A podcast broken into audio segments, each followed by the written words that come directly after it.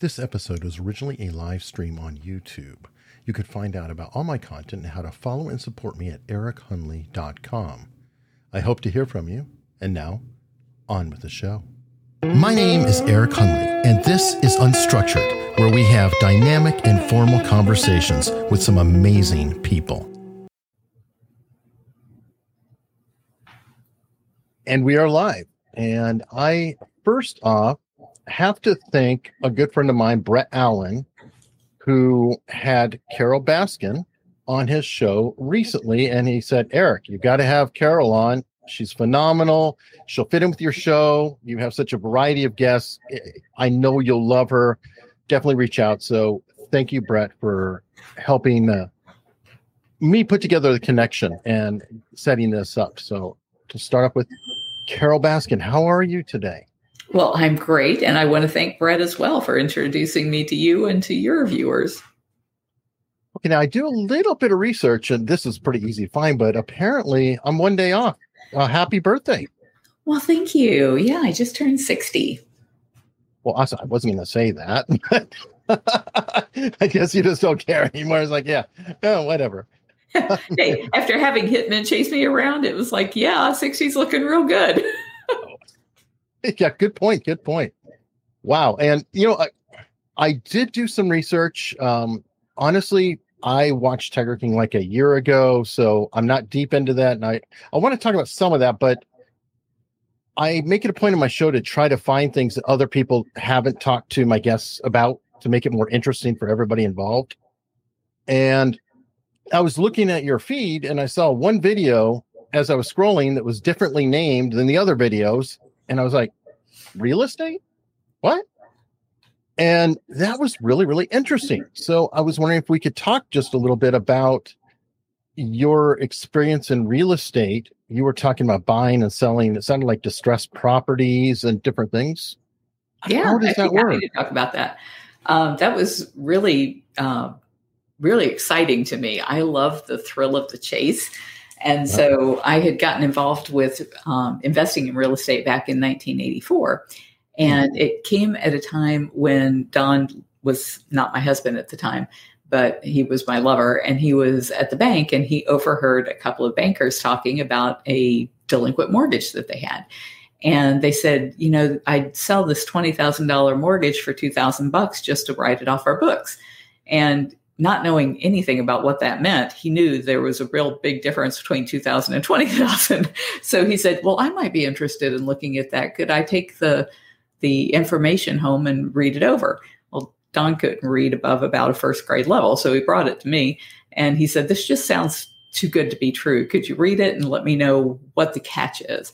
And so I read through it and it was like, you know, here's these people, they owe the bank $20,000, they're not making their payments the bank doesn't want to be the bad guy and foreclose on them, but they don't want to let them just get away with not paying their debt either. So they're in this really difficult position in order to clear it off their books that they're willing to take a discount. So we agreed to buy it. And first thing that we did was we went back to the people that owed the money and we said, look, you were owed, you had, you owed, and now I said 20,000, but I'm thinking it might have been 40,000. But anyway, um, you owed a whole lot more than what we paid for it. and so we can afford to take lower payments if you want to start making payments to us. And there's no bad blood between us and them at this point, like there may have been with the bank and, you know, having collection calls and all of those kinds of things. And they refused to do it. And so we ended up having to foreclose the mortgage. But when you go to a foreclosure sale, on the courthouse steps. And it really is like physically on the courthouse steps until recently when they started doing it online. But you go to the courthouse steps, and whatever the total of the mortgage is that is owed is what somebody has to pay me as the owner of that mortgage, regardless of what I paid for it. And so, one, one second, but like if it gets by me, I'll forget completely about it. You mentioned the courthouse steps and online. Did that change the whole parameter of it? Because I could figure that you might be able to snipe a property easier just because people are too lazy to actually get out and go and and stand on the courthouse steps versus you know i can sit here uh, wearing shorts which of course i'm fully dressed right now with you know very formally. Now you got me wondering. And and and just sniping things you know in a, a lazier fashion. I'm just i just wanted to ask that real quickly before you kept going Well, it, probably is true that it's a lot, well, it's definitely true that it's a lot easier to buy sitting at my desk than having to go down to the courthouse steps. I hated that part. But the real research is in finding out whether or not the property is worth what it's owed.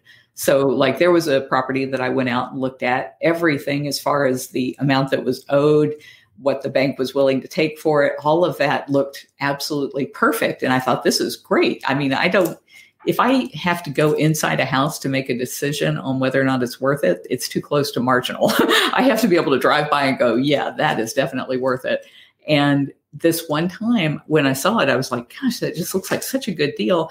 But I had some time on my hands. So I walked up to the house and I opened the front door, and the entire inside of that house had fallen into a sinkhole.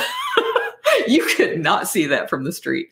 So it, you really do need to go and check these out before you go and buy them. You um, sometimes just go by the fact that, okay, this is so undervalued that if I hit it with a wrecking ball, just that plot of land is worth more than I'm paying. Right. And especially, do you ever have the opportunity to get adjacent plots of land and, and build out something? Because I'm guessing if you can do that and rework the zoning, you might be able to build like an apartment complex or something. I don't do multifamily stuff, but that would be possible. And I have put together parcels before. And I've divided parcels. So maybe buying a 10 acre parcel and selling off an acre here or an acre there so that you have different buyers that have different reasons for wanting them. Um, all of those are possible. Awesome. Now, is this? I guess um, I'm I'm doing this at night, you know, on YouTube, and I have a day job. You're running a sanctuary, but is real estate your day job? Yeah, real estate's been my day job since 1984. So I once we did that first deal, it was like, oh my gosh, there's some money to be made in this.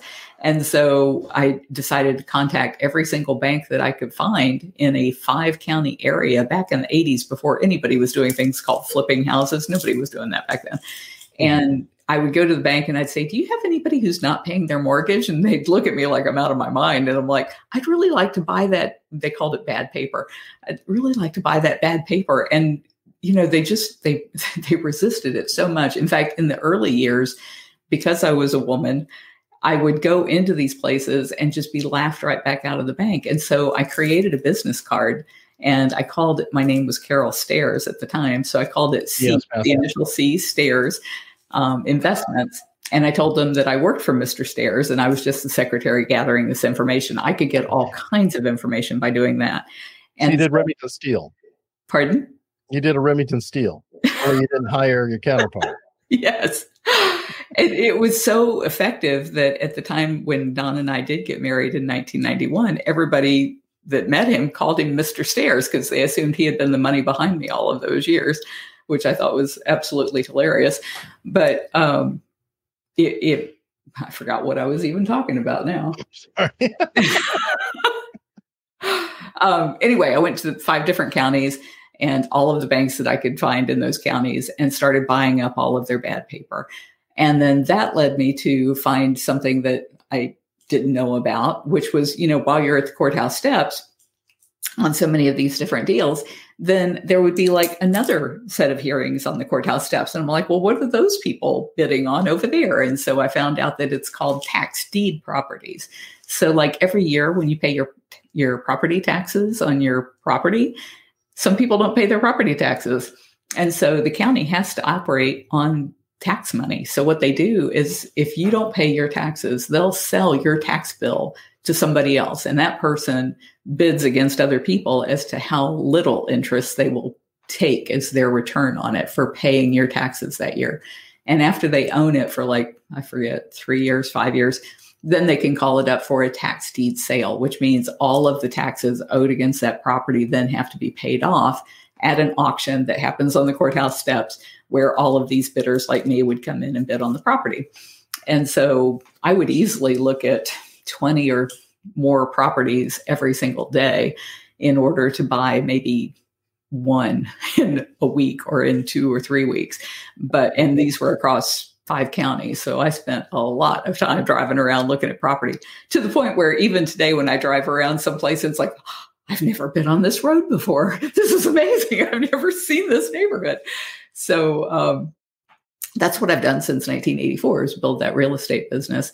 And then when I lost my husband in 97, a lot of that business ended up being completely decimated during the conservatorship that took place after that. And during that period of time, taking care of the cats was at that time over half a million dollars a year. And now it's like between three and a half and four million dollars a year but I didn't have any way of raising that money during the conservatorship. So that's when I had to open the nonprofit and start soliciting for donations and having people help me support the cats. But since then, I've been able to build the real estate business back up. So it's still my main job is the real estate, even though nobody knows me for that. They only know me for the sanctuary work.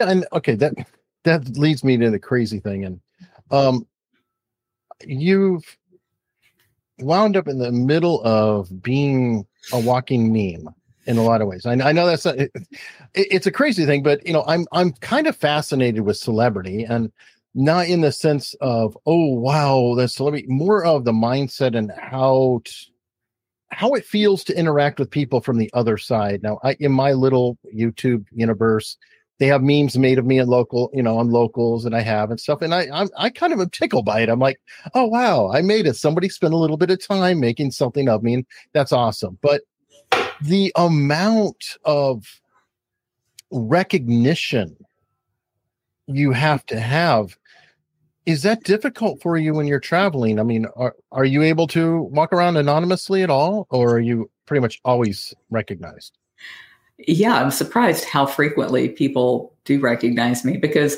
I think probably any any movie star or celebrity could walk right past me and I would never even put two and two together that that was the same person that I had seen on TV because if I see somebody like even seeing my own volunteers when they're not here wearing their volunteer shirt, I see them at the grocery store. I don't recognize them. it's like they're completely out of context for me. So then I don't. I have that problem. Too. Like, oh, you're Subway person. If you're at Home Depot, you're not.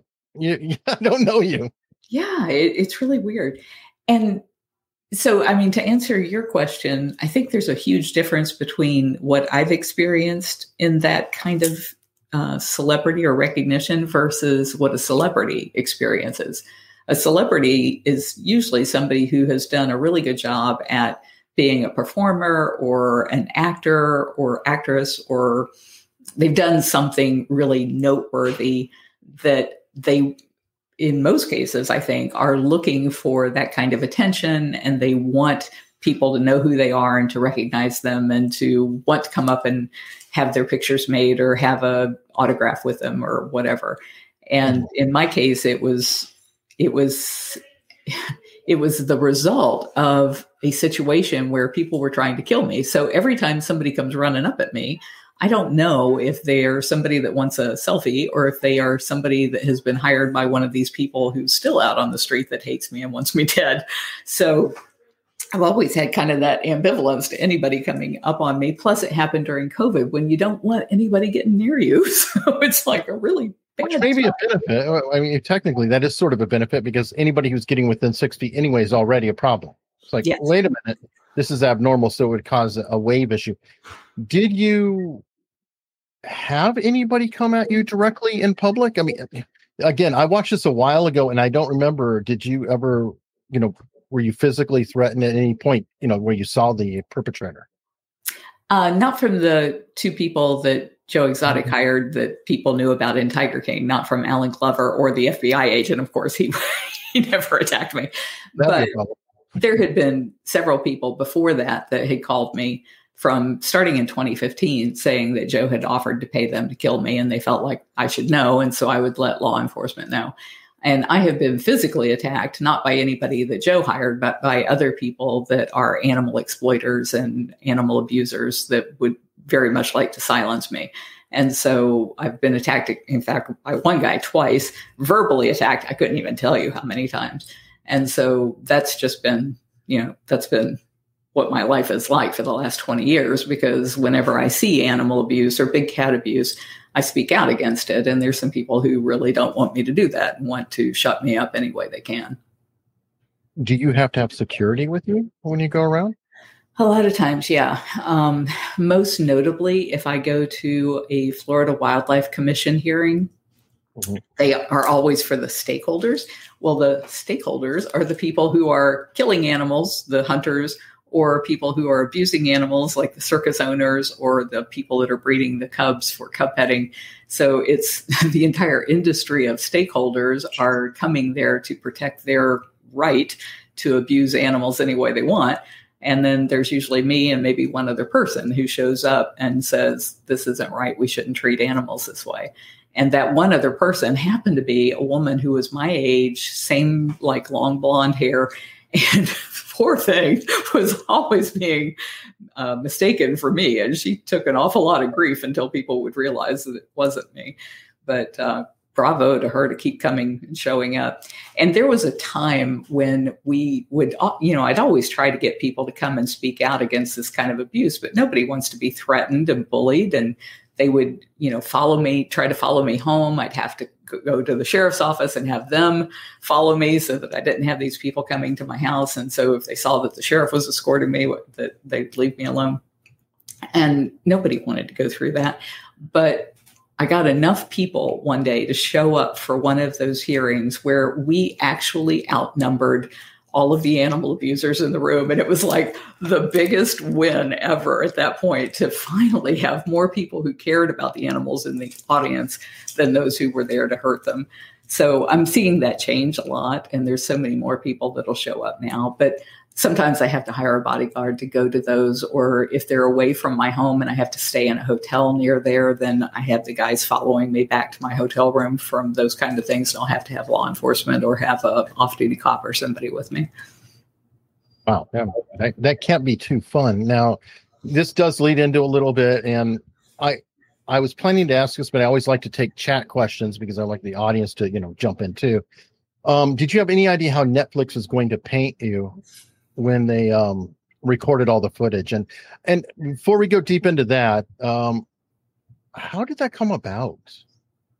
So we worked with them for five years, and we worked with any kind of film crew that came out here. We would invite them in.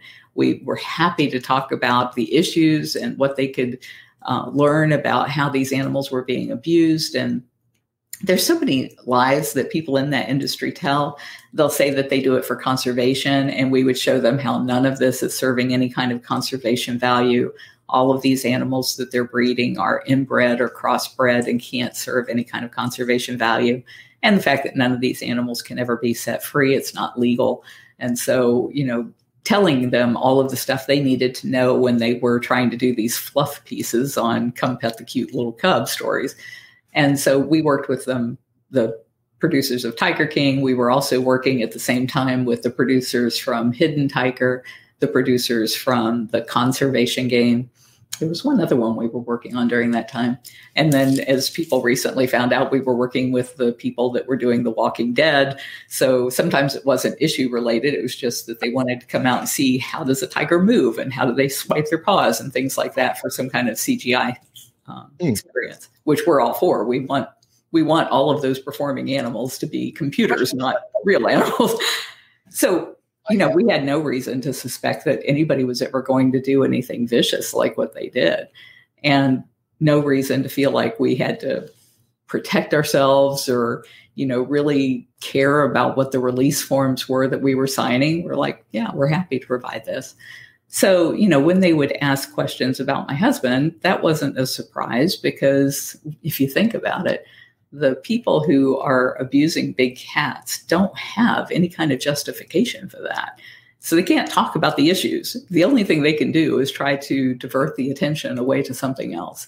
And they have, for all of these years, used the tragedy in my family to say, did you know that she killed her husband and fed him to the tigers? And now they've forgotten all about protecting animals. They're just like, oh my gosh, that's such an exciting story. Tell me more.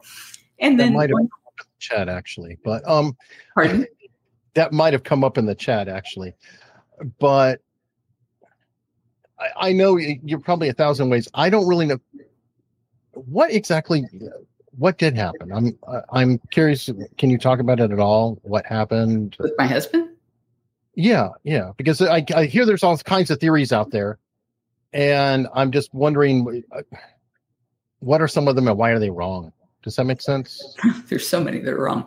And I actually created a web page at bigcatrescue.org slash Netflix that addresses them. So, you know, I mean, the very first one right off the bat is I married a millionaire and stole his money. No, he wasn't a millionaire. I made him a millionaire. He could barely read or write. I was the person that was out there researching all of these deals and putting together the deals with the banks and then foreclosing on them or doing tenant evictions, renting them out to new tenants or selling them to new buyers.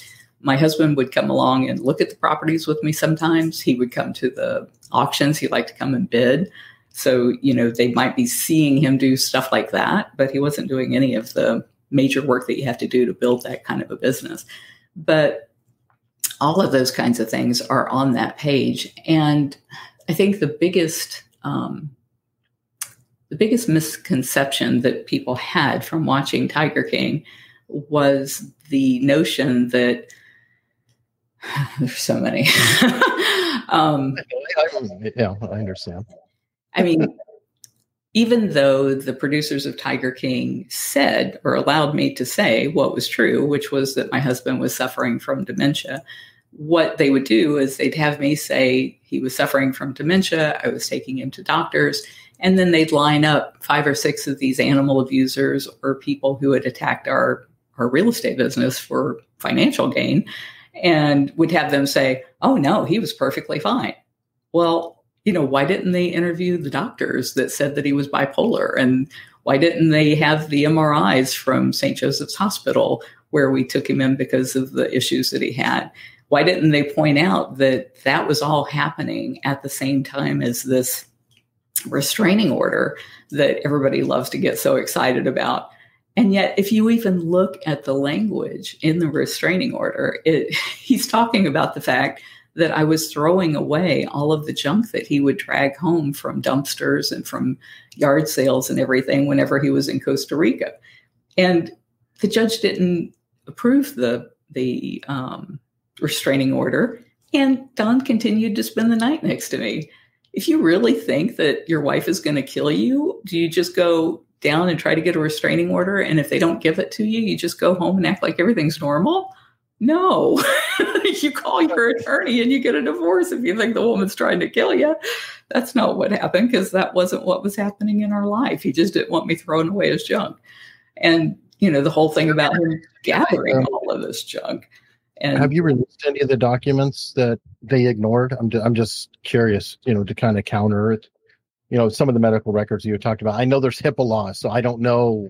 Oh, I put them online. I mean, Oh. I put them online at that page that I told you about. I gave them copies. I told them where to find all of these things that were online. I would send them like the docket from the conservatorship that showed the timeline of his daughters and I coming to an agreement. And, you know, they talked about saying that the um, will and power of attorney had been forged. And that was crazy. I had three different firms, different handwriting expert firms look at all of the original documents and all of the original source documents, things like his driver's license and the marriage certificate, things that I could not possibly have forged to, you know, show a match. And they all said exactly the same thing. These are definitely Don's signatures. And yet, after Tiger King, they had these armchair detectives sit there and look at something on TV and go, "Yeah, that's that's definitely a forgery. That looks way too much like his signature to be his signature." It's like, it looked like his signature because it was his signature. So it's just been bizarre to me that people are so determined to not look foolish for believing what they saw in Tiger King that they will just keep on and keep on despite all of the evidence to the contrary. When in in fairness, looking at it, um, a friend of mine, Chase Hughes, he actually wrote the uh, book Ellipsis Behavior. Um, somehow I called? heard him talk. Um, ellipsis behavior is the ellipsis? name of the book. Ellipsis, like uh, you know, dot dot dot on the end of it. But oh. he um he gets into a lot of things like hypnosis, body language, brainwashing, and things like that. But he was talking about Bernays, who wrote about propaganda and shaping public opinion. And he did a great job pointing out that Tiger King technically was propaganda. If you if you look at the the way things were laid out, and I thought about, it, like, yeah, I can see that. And the six steps are, you know, create a small window of doubt or uncertainty. Step two, develop doubt through targeted questions. Step three, introduce questions that enhance confirmation bias. Step four, display information that displays the bias on occasion. Five, reward the s- subject for having come up with conclusion or figured it out. And six, expose the subject to a negative event in order to solidify the bias. And so, wow, things, that's amazing. I should read that book. Oh uh, yeah, well, the book, um, oh god, uh, it's Edward Bernays. It was written in like 1929, 1930. So I mean, it goes all the way back. I mean, very, very, very stuff. And I forgot the name of it, but it's like shaping public opinion. Let me see if I have an oh, crystallized public opinion is the name of the uh, original book. But and that's why I kind of wanted to just talk to you. I was doing my research. I remembered seeing it. I'm like, okay, I'm not going to research any of this. I just am going to ask, and you know, hopefully you can describe what was going on and things like that. And I really, really appreciate it. Like, what exactly happened during that time? I, I mean, I don't understand the details. All I know is that he disappeared on a weekend. He was going to fly to Costa Rica or something. What, what happened? Yeah, I don't know how that ever got started that he was going to fly to Costa Rica. He had been trying to, he, he owned a lot of airplanes and he had been trying to buy some ultralights. And he had been trying to outfit some of these planes with extra fuel tanks so that he could make an extended flight. But to my knowledge, he had never actually perfected that. I mean, the one time I saw what he had done, I was like, you're going to die from the fumes in here. this is not going to okay. work but um, you know, I saw some of his attempts, but it wasn't. And uh, I don't know who got it started. It was after Tiger King that this whole thing got started. That he was going to fly to Costa Rica, and that's how he crashed over the Gulf. I don't think that was the case at all. I do think he crashed over the Gulf, but I don't think it was because he was trying to fly to Costa Rica. I, I don't even think he would go in that direction. I'd have to look at a map, but.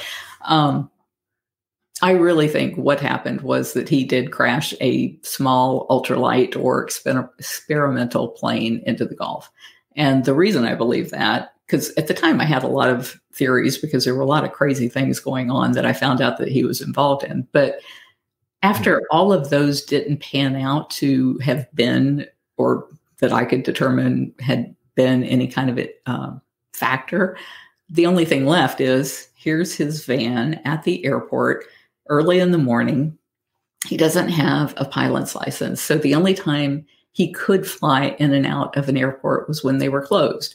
And so for him to go, and he had left the house early that morning. It was on a Monday morning, not weekend, but on um, August the 18th of 1997, he left out early. I was dog dead tired from the night before. And usually I would make sure there was somebody with him or somebody that could keep an eye on him because he was just doing such crazy stuff.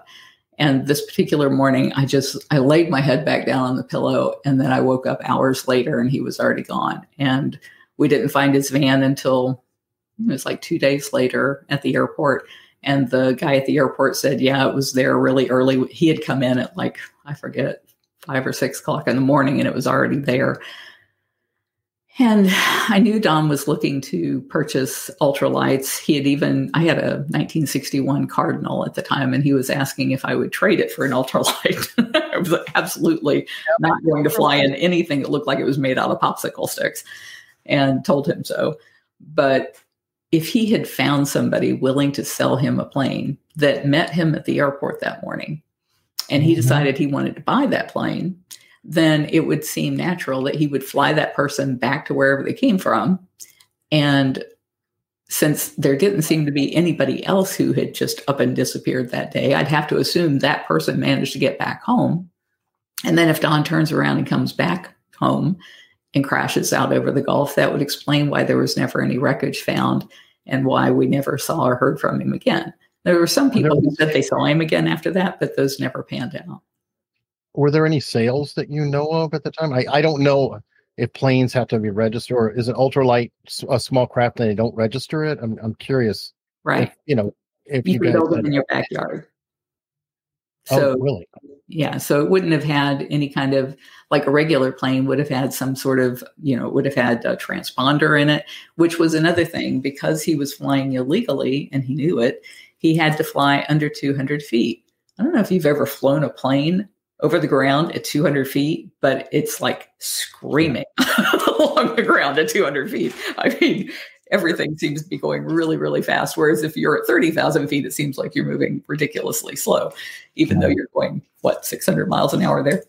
Sure. But at 200 feet, there's also, um, and stop me if I'm telling you something you already know, but oh, there's updrafts and downdrafts. So you've got uh, clouds that are sending downdrafts, and then you have the heat hitting the planet, and it's hitting different things like um, highways or trees or buildings.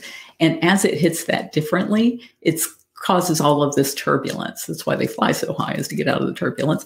But if you're having to stay at 200 feet, you're getting caught in all of that. And it's a really, really rocky ride. So as soon as Don would ever get into his plane, the first thing he did was fly straight out to the Gulf and then fly, fly at the, uh, above the Gulf at 200 feet so that he was under radar. And yet it's a, a flat surface.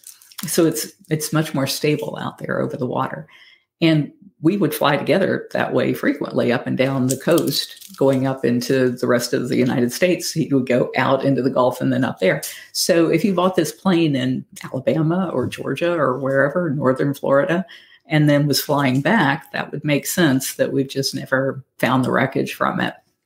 So I'm hoping one day a hurricane will blow that in and it'll put all of this to rest. But in the meanwhile, I don't have any way to prove I didn't have anything to do with it although the police have said, you know, there's absolutely no evidence that there was even a crime. And yet, because of Tiger King.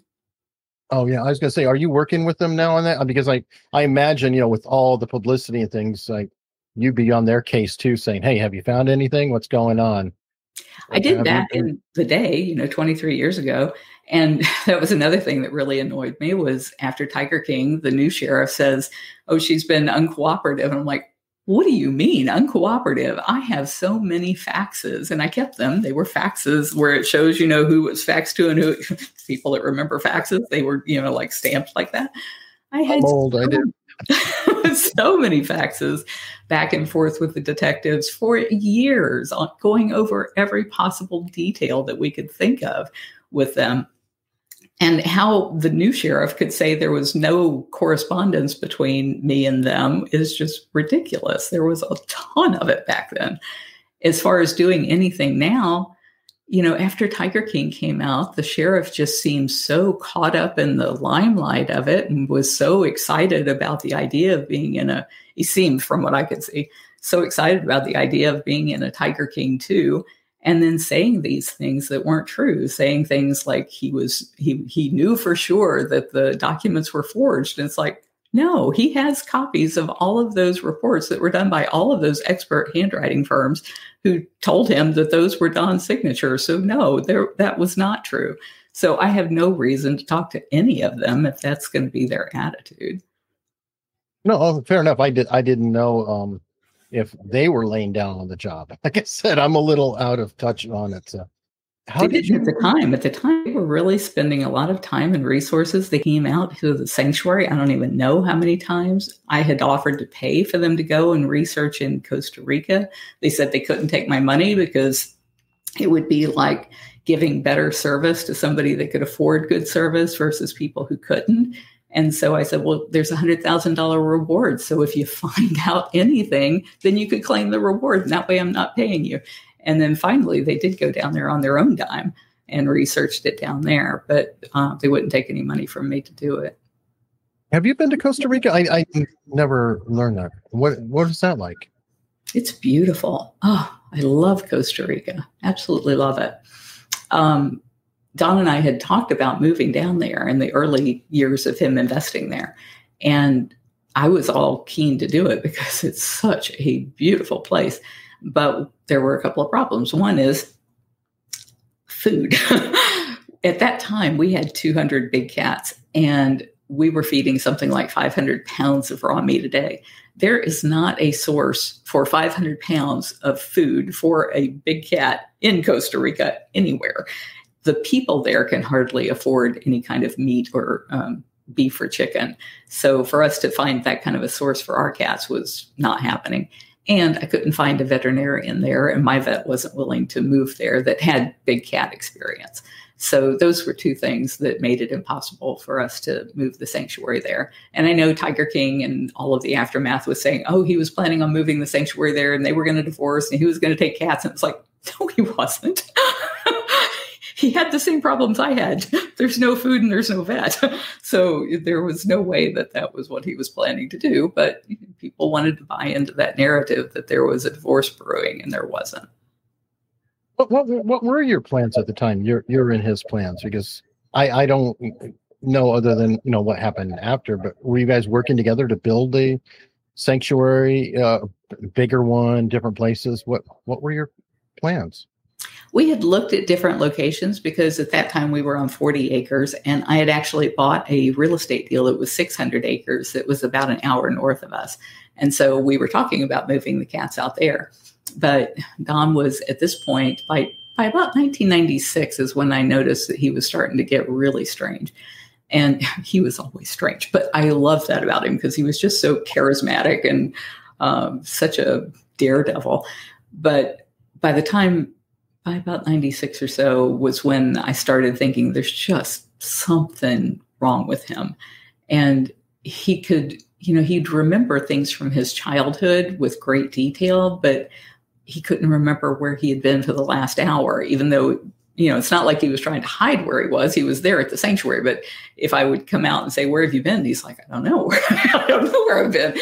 And he would get lost. And so one of the things that he spent so much of his time doing was, and this was before he had dementia, um, but through that period of time as well, he would go from from store to store to the dumpsters behind them, and he would pull his car up, jump into the dumpster, and see if there was anything in there that he thought was of value. So everybody knew not to eat anything that Don brought them because it was going to be something he found in the dumpster.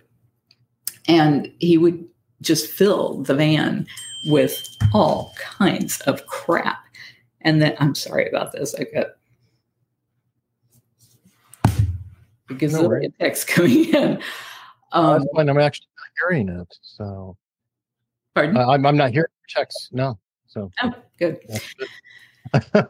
So he'd bring wow. home all of this junk. And that was why, whenever he was in Costa Rica one week of the month, I was hauling that crap out of here as fast as I could because the county was citing us for being an illegal dump site. And it was truly just garbage. So while he was in Costa Rica, I'd be loading it all up into dumpsters and hauling it off. And that was why when he found out I was doing that, he had gone down and filed a restraining order. And in the restraining order said she's hauling off all my good shit. So like that was what that restraining order was about. It wasn't anything about him being in any danger. And so just because of the fact that he was acting so strange and I was trying to figure out what was going on and I didn't know what this was, one of my volunteers came to me and he said, Wow, I just, I can't believe you're handling this real estate business and you're running this sanctuary and you've got a husband with Alzheimer's. And I didn't know what that was, but he had a brother that had Alzheimer's. And he's like, Oh, yeah, Don is everything that my brother is with this disease. So that's when I started trying. And that was in like night, late 96 or early 97. I started trying to get Don to see a specialist.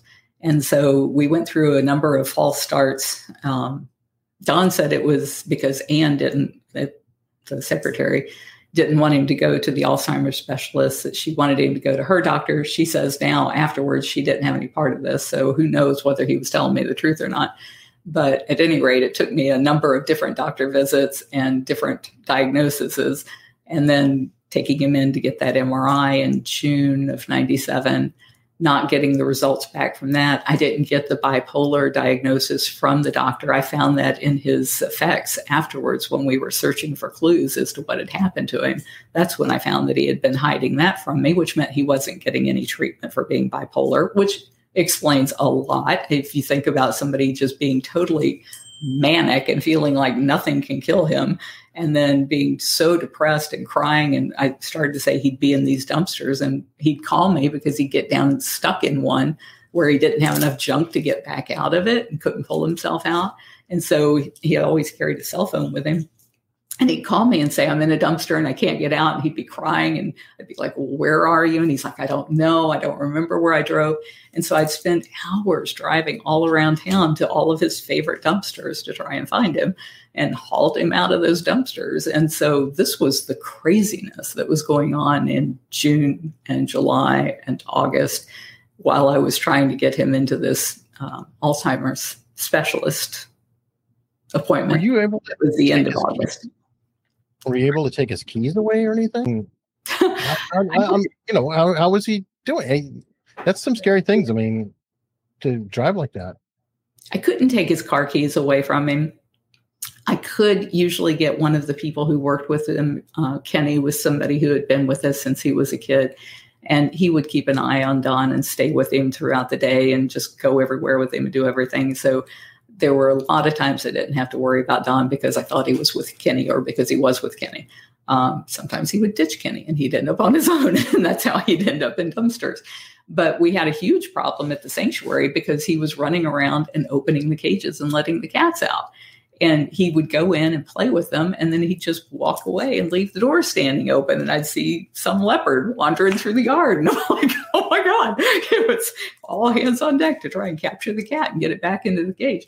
So what i did was i changed the locks on the cages and then i gave don this humongous ring of keys that had like keys to everything that never that we never had anymore, like keys to houses, keys to old cars, keys to anything, so that when he'd go up to the cage, he'd be sitting there trying one key at a time until somebody would notice what he was doing and divert his attention to something else for five minutes and he'd forget all about wanting to go in the cage. So I did have to take away his cat keys, but I couldn't take away his car keys. And he still continued to go to Costa Rica because because he could. And you know, I looking back on that, I should have had him Baker acted. I just didn't think that we were this close to something that bad happening. Did I sometimes wonder in cases like this, did he know? I mean, did he deep down know, hey, something's very, very wrong? He actually asked me one time, and this came as a result of him telling me something one time about a friend of his. And it was a friend who had gone through the exact same thing. He had really just lost his mind and he was making horrible decisions. He was losing his business and people were just robbing Don left and right. I mean, because I, I caught the one guy, uh, Wendell Williams, who was in Tiger King, who kept saying how Don was, you know, perfectly fine. But I actually, and I think they even said this in Tiger King, but, um, or let me say it, but uh, he had, his name was Wendell. He came up to Don and he said, You remember that $2,000 that you owe me? And Don was like, Oh, yeah. And so he peels off $2,000 and he always had huge wads of cash because, you know, to him, that was how he showed that he was important and successful. And so only a few minutes later, Wendell didn't see me, but I was within earshot. I hear Wendell say, Don, you remember that $2,000 you owe me? And Don's like, Oh, I forgot. And he starts peeling off the money again. And I was like, Oh, hell no, this is not happening. And then, of course, Wendell's like, well, I didn't say that five minutes ago. And Don didn't remember it from five minutes ago. And so I had all of that going on with all of these people that were trying to steal from him. So at any rate, when this happened with a friend of Don's, he said, Boy, if anything ever like that happens to me, I need you to take take uh, control and make sure that we don't lose everything. And so I had been telling him when I'm trying to get him to see the doctors, you know, look, here's the history of what's been going on with you. And he couldn't remember that it was happening and he didn't believe it. And he had all these people telling him, she's just trying to take your money, she's trying to put you away. And he believed it because he was in such a uh, reduced mental capacity state. And yet, at one time during that same June, July period, he's he did say that he felt like there was something just so wrong that he just wasn't able to do the things that he used to do and remember the things that he used to remember. And i think he was seeing it even in the little things that he was doing. Like he liked to mess around with engines and he loved to play mechanic. And now he was forgetting how to do those kinds of things and couldn't make things work. And so he recognized that there was something wrong but the problem was even once he recognized it, he couldn't remember it later that he had recognized it. And I'm sorry about these pings. They're just no worries. No worries. I know that's no worries. He um a reason why I asked, and I, I know it, it might sound really hard, but yeah, he wouldn't want to hurt himself or anything, would he? At that point, he was going through such um, highs and lows that when he was low, I mean, he was just he was so upset and would just be weeping when he would find himself lost and not knowing where he was or what he was doing. And I don't know what, I don't know how deeply he could feel that in addition to what I could see of that. But I just don't think that he would have been somebody who would have committed suicide.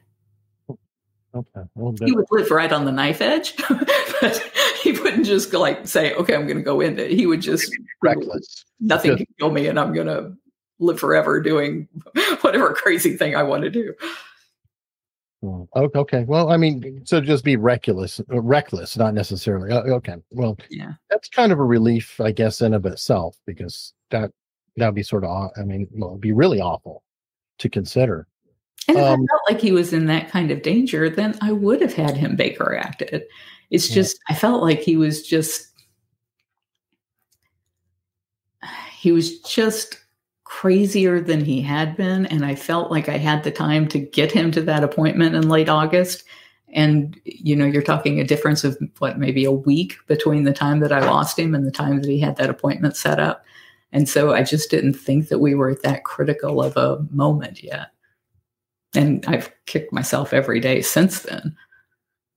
My mother had Parkinson's and what and kind of a offshoot of dementia and I'm trying to think she almost became I hate to say mean, but she sort of became mean. I don't know the best, you know, the way to put it, but I don't know. There's sort of like an immaturity factor I feel that comes about did you see any of that? Like, you know, maybe um, he might have been a little more aggressive with some things, or or, or, or different um, reactions or stronger than were appropriate.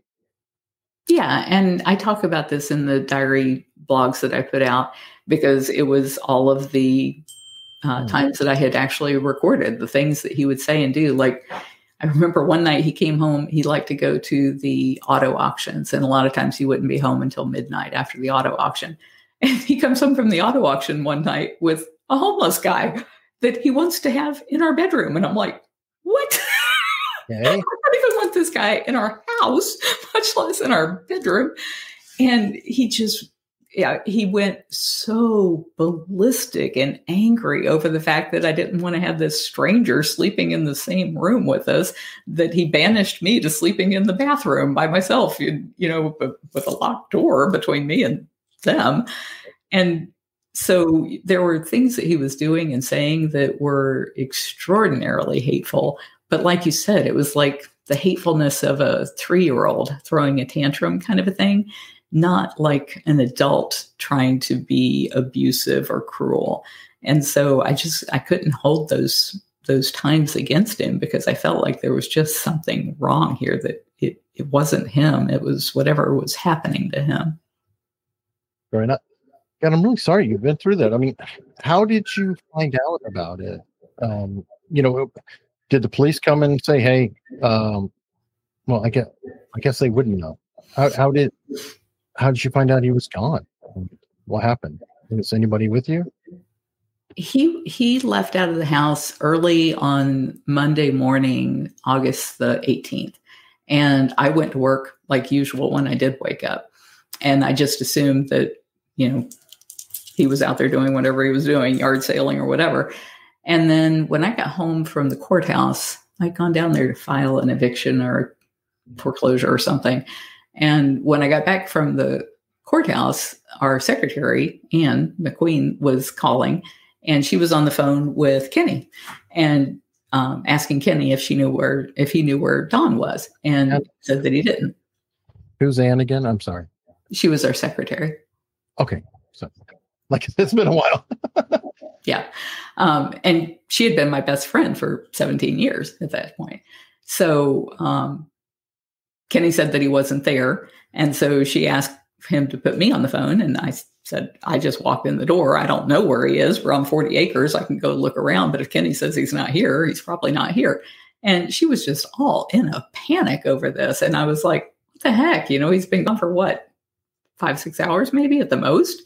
And you're just losing your mind over this. And she said that he hadn't called her over the weekend. And I don't know why he didn't call her, but apparently she was really taking issue with that. And so I didn't think anything of it until that night. And then that night, I think, was also the um, Bay Bayside Auto. I think it was Bayside Auto, or maybe Tampa Machinery. It was one of the auctions that he usually goes to. And so I thought, well, maybe that's where he is and why he didn't come home yet. And then about midnight or so, it was like, all right, well, he should be here by now. And so I started going around to all of his old haunts looking for him. Couldn't find him. And then the next day, that was when Anne was um, saying that we should call the police. And I'm like, he hasn't even been gone 24 hours. They're going to think I'm crazy. But I went ahead and called the police and said my husband didn't come home. And then I guess that generated them putting out his tag and stuff with the sheriff's offices or police offices or however they network that whenever somebody's missing. And then his van was found a couple days later at the airport. And so that was when I found out where the van was. Okay, so you didn't have to go in and do a police report and all that stuff or anything like that. They came out and did a police report at the sanctuary when I said that um, he had been gone. Okay, so the, so the police were decent about it. They didn't say you were crazy for doing it too early or any of that. Well, you know, I got the typical. Does he have any girlfriends? It was like you have no idea how many girlfriends he has. I had no idea how many girlfriends he had. I thought he had one girlfriend. Uh, his wife had said in Tiger King he had 24, and I was one of the 24. So apparently he had a whole lot more going on than I knew about at the time. Oh, no. that makes me think of the other guy on Tiger King, uh, Doc, whatever his nose is. yeah, there seems to be a pattern there, doesn't there, with people that have big cats and lots of lovers? Yeah, I, sorry, I'm seeing parallels here. I can't help myself. Yeah. Um, well, to get on that happy note, oh, I do want to finish out talking about um, how to care for them because I personally don't like the whole zoo idea. Uh, it really bothers me, and maybe I'm influenced, but I grew up in Tucson, Arizona, and uh, one of the things I'm very proud of in that area is the Arizona Sonora Desert Museum. I don't know if you're familiar with it, but it kind of established a whole new way that many places do quote zoos and it is like a very spacious habitat without you know no bars anything like that. You know you have them living in the wild like they be living. It's just you know a, a larger area and you're on very constrained trails. You're not allowed to you know touch see any you know you can kind of look at them and what's cool about it is the animals rule everything. So if the animal is off napping, well, you just don't get to see them tough. And I was wondering what your thoughts were with that type of habitat out there. Are are they only native animals that they have out there? Yes, in in in uh, in Arizona, that's another unique thing is that everything is native to the Sonora Desert, that area. So yes, it's a hundred percent, you know, in line with how they live. The one thing people don't know about most zoos, and I don't know if this is the case there, but in almost every big accredited zoo, at night they put the cats away because at night is when cats are the most active. That's when they're awake. That's when they would be hunting and leaping and doing all that kind of stuff. And when they would be most likely to escape from a cage. And it's also the time when people have the cover of darkness to come into a zoo and get into stupid trouble by jumping into a cage with a tiger in it, trying to get a selfie or whatever the heck they're trying to do. And so as a result, the cats end up being locked up in what they call night houses. So anytime the zoo is not open to the public, the cats are locked up in these windowless jail cells that are typically, I don't know, um, at the most, like Florida has the the rule for the biggest ones of these these cages, which is like 16 feet by 20 feet for two adult tigers to be locked up in. And Disney, Animal Kingdom. Um, I was thinking actually Lowry Park Zoo, but all of them, I mean, their night houses are usually whatever the minimum standard is. And in Florida, it's 16 by 24 or 16 by 20 um, for two cats. They don't even have a standard for one cat. And for like a bobcat, which is what you would have in the Sonoran Desert, the right. cage size for Florida is four feet by six feet, which is just ridiculously small. So I don't know, you know, if other states are even worse, what size of a night house that would be. It'd be like being locked in a pet taxi for the most part. And a bobcat can travel 16 miles in a single night just wandering around. So you're locking them up during the most active period of their lives because it's a liability to not do it. And the public would be appalled if they knew that about zoos, but they don't. And unless you have been part of the zoo community and you get to see the night houses and you talk to the keepers and you know how these animals are treated, you might think they actually get to live in those beautiful enclosures all the time, and they don't.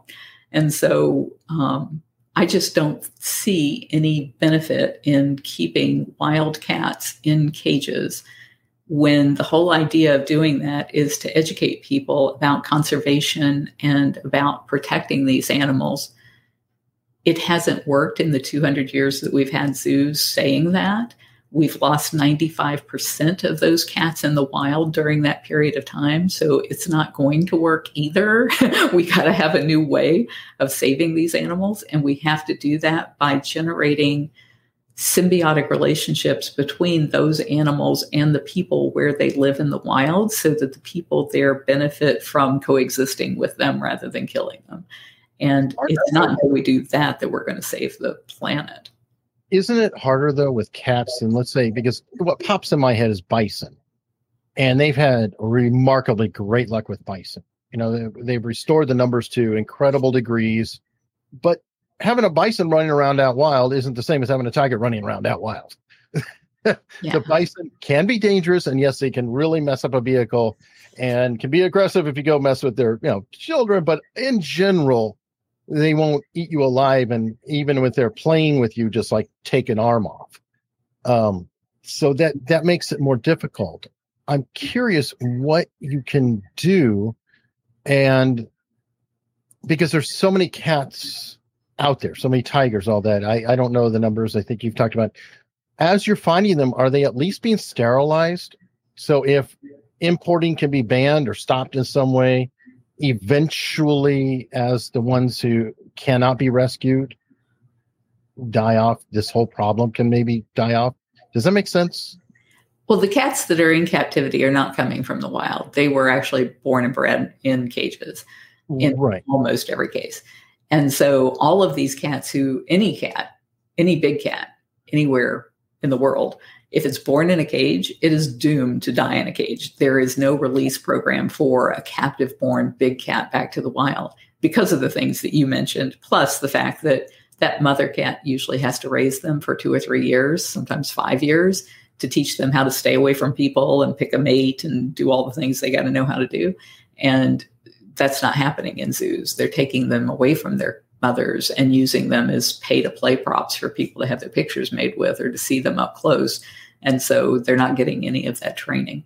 But um, as far as what you're talking about, as far as the cats who are currently in captivity, when our yeah. federal bill passes, which I fully expect will be this year, that bans cub petting and phases out private ownership, then I think within the next five to 10 years, this problem in the US will die out the way that the private ownership ban is implemented is that people who have those cats can keep them, but they have to register them with the government, which currently isn't even required. So we don't even know how many big cats there are. But once they register with the government, then they can't buy or breed more, which means they would have to sterilize them and keep that from happening. So, I, I mean, I feel, I still feel awful for all the cats that are in captivity. It's horrible. But I think you've pointed out um, just now and before that you can't let them out. If you let them in the wild, between tearing everything else up, they'll die themselves because they just can't, they don't know how to handle it. So it's kind of like waiting it out. And the um, biggest problem with that is if you if you um, turn a tiger loose in an area and it's been habituated to people and it's not afraid of people, it's going to go for the easy prey, which are their cattle or their children, and then the people who go out to kill that tiger, they're going to kill the first tiger they see. it may not be that tiger. It may be 10 other tigers that were minding their business, doing what they should have been doing. But now, because you've put that one tiger out there, you've put everybody in peril. So, now to take care of the um, ones that are there and work yourself out of a job, are you looking at opening more facilities to help accommodate them? Because I think you've got laws passed saying that you can't cross state lines. So, are you like you know for example texas comes to mind i think texas and florida have more more wild animals in it or they're not they are supposed to be wild animals in captivity is the best way i can think of putting it so when i say wild animals i mean people uh, who are keeping the animals captive they shouldn't are you looking at building and having facilities in, in both states to maybe take care of the big mass it's really not necessary. There are about 40 sanctuaries in the United States that are accredited by the Global Federation of Animal Sanctuaries that do rescue big cats. Some of them do other animals too, um, but there uh, are at least 40 places that are really good. They don't buy, breed, sell, allow public contact or take the animals off site for exhibit like to fairs or malls or whatever. Um, so that's part of what it takes to be an accredited sanctuary is to not do any of those things to the animals. And there are enough spaces in those existing facilities that I think would handle all of the animals who would be dumped during this period of time when people can't make a for, can't make a profit off of them anymore. I don't think that it's necessary for Big Cat Rescue to rescue any more cats. We would if there was a need, but I just don't think there is because I think there's enough cage space in other facilities. And we have been the only sanctuary that has been willing and able to dedicate almost all of our attention to actually ending the problem at its root. And so that's the best use of our time is to get these laws passed. And then the next big challenge is going to be even when you have good laws, getting law enforcement to enforce them is a challenge. And so it means constantly nipping at their heels and saying, look, these people, like I just found out that this one lady, she lost her license in 2012, which means she can't exhibit the tigers that she has anymore. And in Tiger King, if you remember the scene where Joe at the end is saying, I've got these cubs and I've got to make sure they get to a good home, like he's saving these two cubs and leaving behind the 160 other big cats that he had. For some reason, they're focusing on him being so loving because he's taking care of these two tiger cubs, which I'm pretty sure he just sold to her. But I didn't think much about it at the time. And then just recently was thinking, why was he selling tiger cubs if he was? To Laurie Ensign out in Broken Arrow, Oklahoma. And so I put a drone in the air. And sure enough, even though she lost her license in 2012, she's still giving tours and still operating just like she was before. A regular zoo, got people coming in, paying to be there. She calls them volunteers now. But it's like when you come to volunteer, do you bring all your, you know, your kids in the baby stroller and you're taking videos and everything? That's not volunteering. That's that's taking a tour. That's breaking the law. And yet law enforcement's done nothing about it since 2012. So it's going to take a lot of biting at their heels and saying, look, you've got to enforce these laws that you do have. Wow, amazing. Now, I know we're at an hour and that's all I had booked. Um, that would you mind taking questions from the chat for a few minutes? I've sure. been very abusive with the time and didn't let them have any questions other than a couple. So I feel really badly about that. Um, let me see if we have any. Uh, da, da, da, okay. Um, okay. If an animal is released, it usually has a color to identify it. I don't know if that's a question. So everybody uh, asks a few questions here, so I can get it. Um, I know Viva said he had at least one question, so I'm waiting for that to come in. You see, I tell the chat, go ahead and ask your questions, and I'm not seeing the uh, questions in there. Um, you were um actually while I'm waiting for questions to come in, you were telling me before the show, and I definitely wanted to plug it. Um, bigcatact.com. What is that? So one of the things that we have discovered is that it's really hard for people to understand why breeding cats, big cats, in captivity is causing their extinction because the simple mind thinks if we need more cats in the wild, then we need to breed more cats. and they don't understand all of the ramifications of that. So the cats in the wild do need to be able to breed and have a safe place to raise their offspring, and that is conservation. All of this breeding in cages is mostly for people to have their picture made with a cub. And even though those people will always say things like, you know, this was for conservation breeding and the mother just abandoned it and you've got to help by bottle feeding this baby, they're just taking your money away from you because you were dumb enough to pay to have your picture made with a cub. And once that cub is about 12 weeks old, between about 12 and 16 weeks, they can take a finger off a child. So now they have just gone from being a, a very profitable product to a huge liability. And it costs us like $10,000 per year per tiger or per lion, just in food and vet care, not any of the overhead of the sanctuary. And those cats in in captivity, they'll be like four or five years before they're fully grown.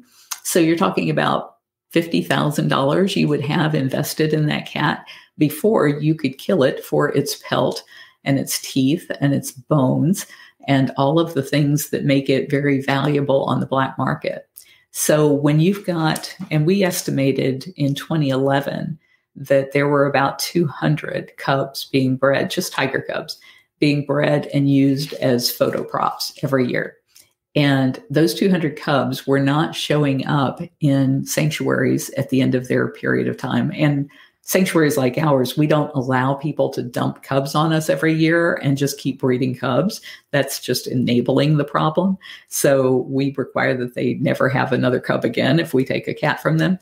But um, if they're breeding 200 cubs every year and they're ending up disappearing into this legal trade as pets or as ego props or um, as backyard breeders, then that is creating a legal smokescreen for the illegal activity of poaching the cats in the wild.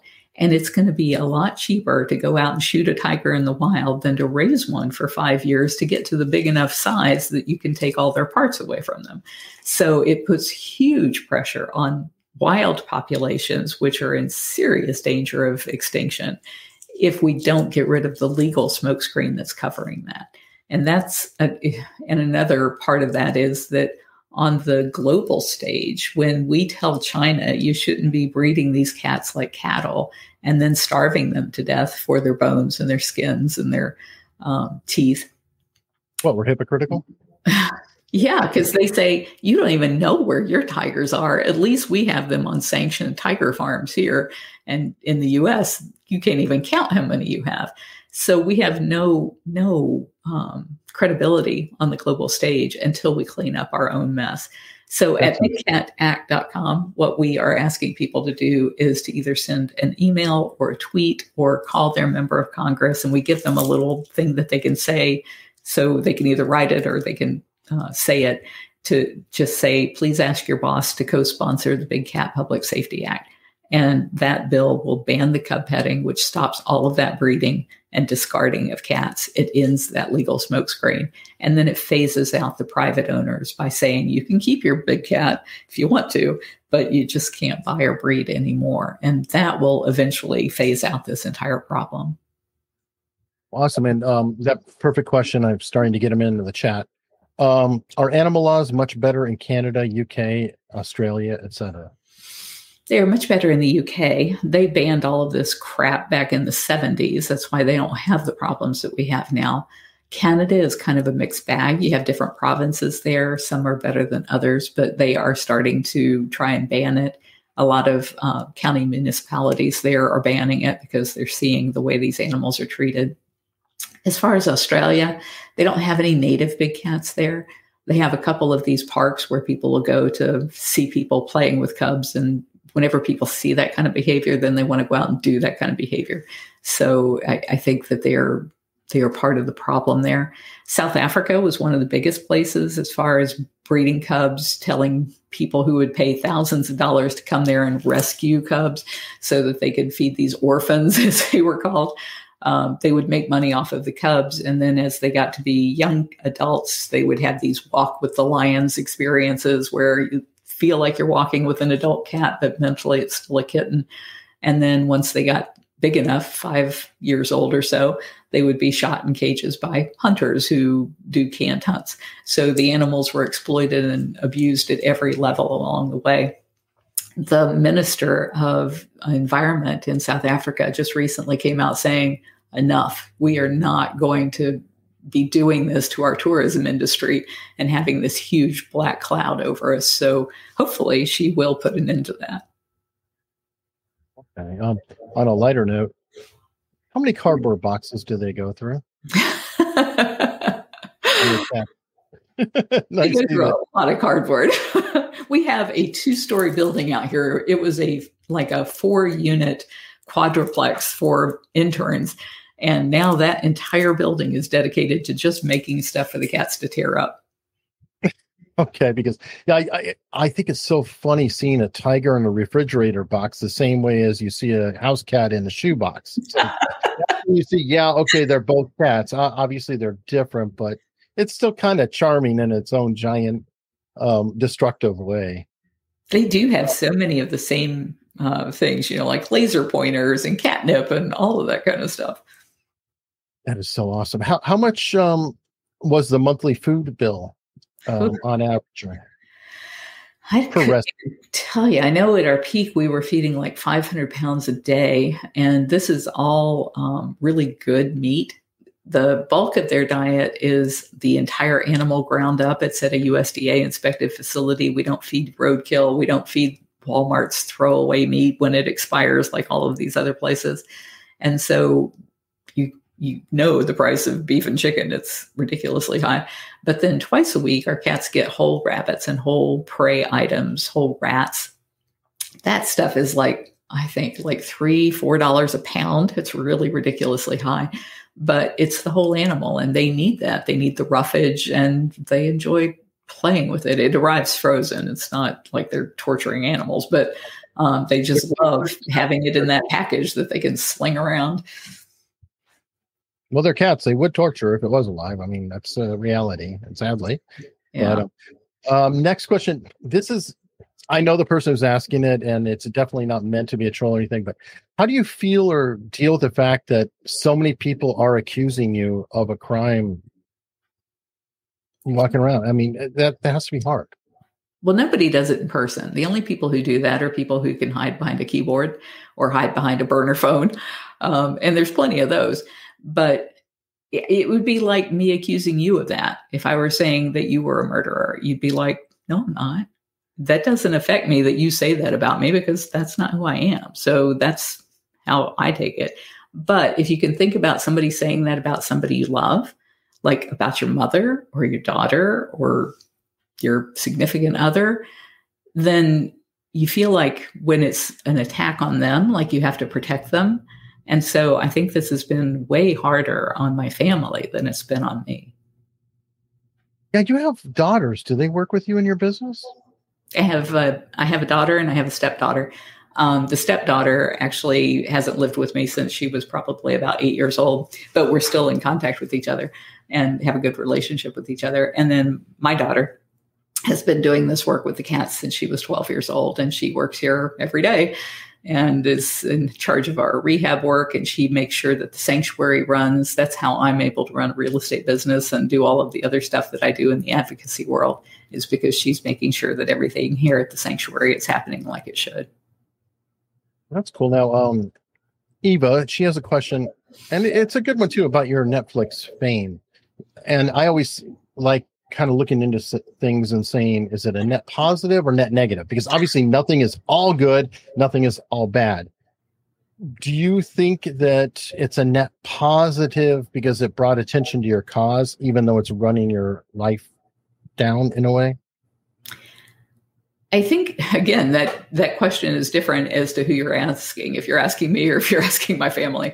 For my family, this has been just gut wrenching for them.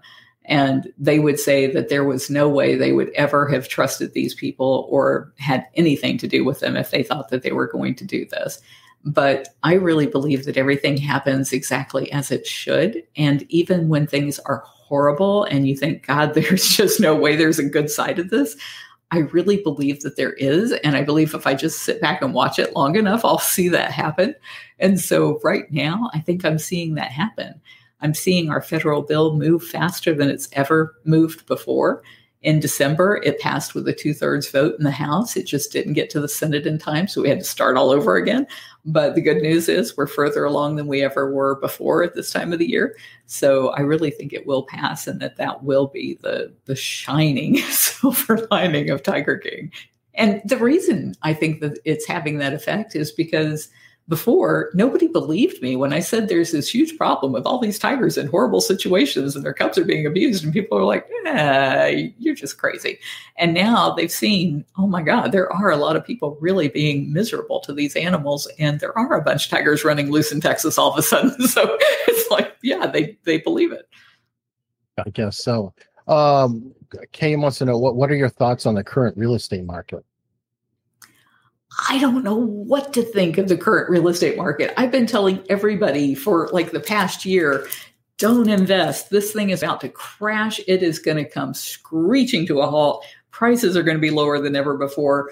Nothing can withstand all of the money that we're printing and giving away right now. This whole economy is about to crash. Do not buy right now. And things just keep going up. And I just, I don't I don't know how that's possible. I don't know how there is so much money being spent on real estate and construction, and things are costing twice as much as they ever cost before to fix a property up. So I, I'm I'm totally baffled by this current situation. Wow. So what are you doing to? Uh, I go in and- cycles. So whenever the market crashes, that's when I buy. I buy as much as I possibly can when prices are ridiculously low. And then I just ride out that next usually eight to 10 year cycle. And prices will go up. And as they go up, I'll start selling stuff off and gathering cash so that after that next crash, I've got cash to, to go out and buy. So I'm in the position right now where I'm stockpiling cash expecting to have a feeding frenzy when this whole thing crashes again, because it always happens. It's just, I thought it would have happened within the past year. I just never dreamed it would be still doing what it's doing. God, that sounds scary. Um, I have a super chat. Uh, thank you very much. Uh, Ripperjack Media. Who is Jamie Lewis? I won't even speak to that guy. He is such a troll. Okay. Um, somebody you've dealt with online or something, or he has made a career out of trying to trash me after Tiger King and just riding on the popularity of people hating on me that I think he has found that's his sweet spot is to just keep hating on me any way he possibly can. Wow. Okay. Well, find a non um, uh, abrasive question. Uh, da, da, da, when you're doing um do you do live streams yourself? Yes. Um I, I used to do a lot of them for facebook and i would go out for about an hour and do a facebook live with the cats and then here in recent months i've been so busy i haven't been able to do that but i'm really looking forward to things slowing down which they seem to be right now and doing more of that how do you deal with the uh, chat? Well, I'm just saying there, there's some people who are upset with you in the chat. I can just tell you right now. How, how do you deal with that or cope with that? It, it's been a real challenge because right after Tiger King, there was a lot of that. But as people have gotten better educated and have looked at some of the resources online and have done some research on their own, they have found that they really were duped in Tiger King. And so it's been a real challenge to, and this is something I've asked all of the people that help me in the chat, because whenever I go live, we have about 200 people that are answering questions and um, engaging with people and trying to make sure that they're fully educating them on all of these issues. And some of the big issues that we have is like, you know, why don't you breed them and why can't you turn them loose? And so those are things that people really do have legitimate questions about that we want to be able to educate them. But they they tend to come in as you're probably saying, all hot and hateful. and they just, oh my gosh. Not everybody's a fan. I, I, can tell you, not everybody is a fan. Um, but, so it's just a matter of trying to be patient with them and answer their questions. And in some cases, you know, like with this guy that was just on here, there's nothing that anybody is ever going to say to them that's going to change their mind because they have a vested interest in keeping up the narrative that was that was um, made them popular. And so, why would they ever want to say that they were fooled? Well, and you've been really, really generous with your time and open, and thank you so much. I, I know some of the questions probably are intrusive, and I apologize for that. It, you know, some is I'm just kind of like I kind of want to know, um, you know, what's going on, but I, I really don't want you to feel attacked or anything. I I thank you so much. You've been really, really, really gracious. And well, thank you, Eric. Love to have you back sometime. Happy to do that. And for now, everybody go to bigcatact.com. Whether you're happy or not happy, take care of the cats for God's sake. And it's something we can all agree on. that the cats were the real losers in Tiger King, and we need to save them. Yeah, I think so. That really, really bothers me. But thank you so much. Thanks so much for listening. And if you would like even more content and community, please consider joining my locals at unstructured.locals.com. And you can always find out more about me and my shows and everything I do at erichunley.com.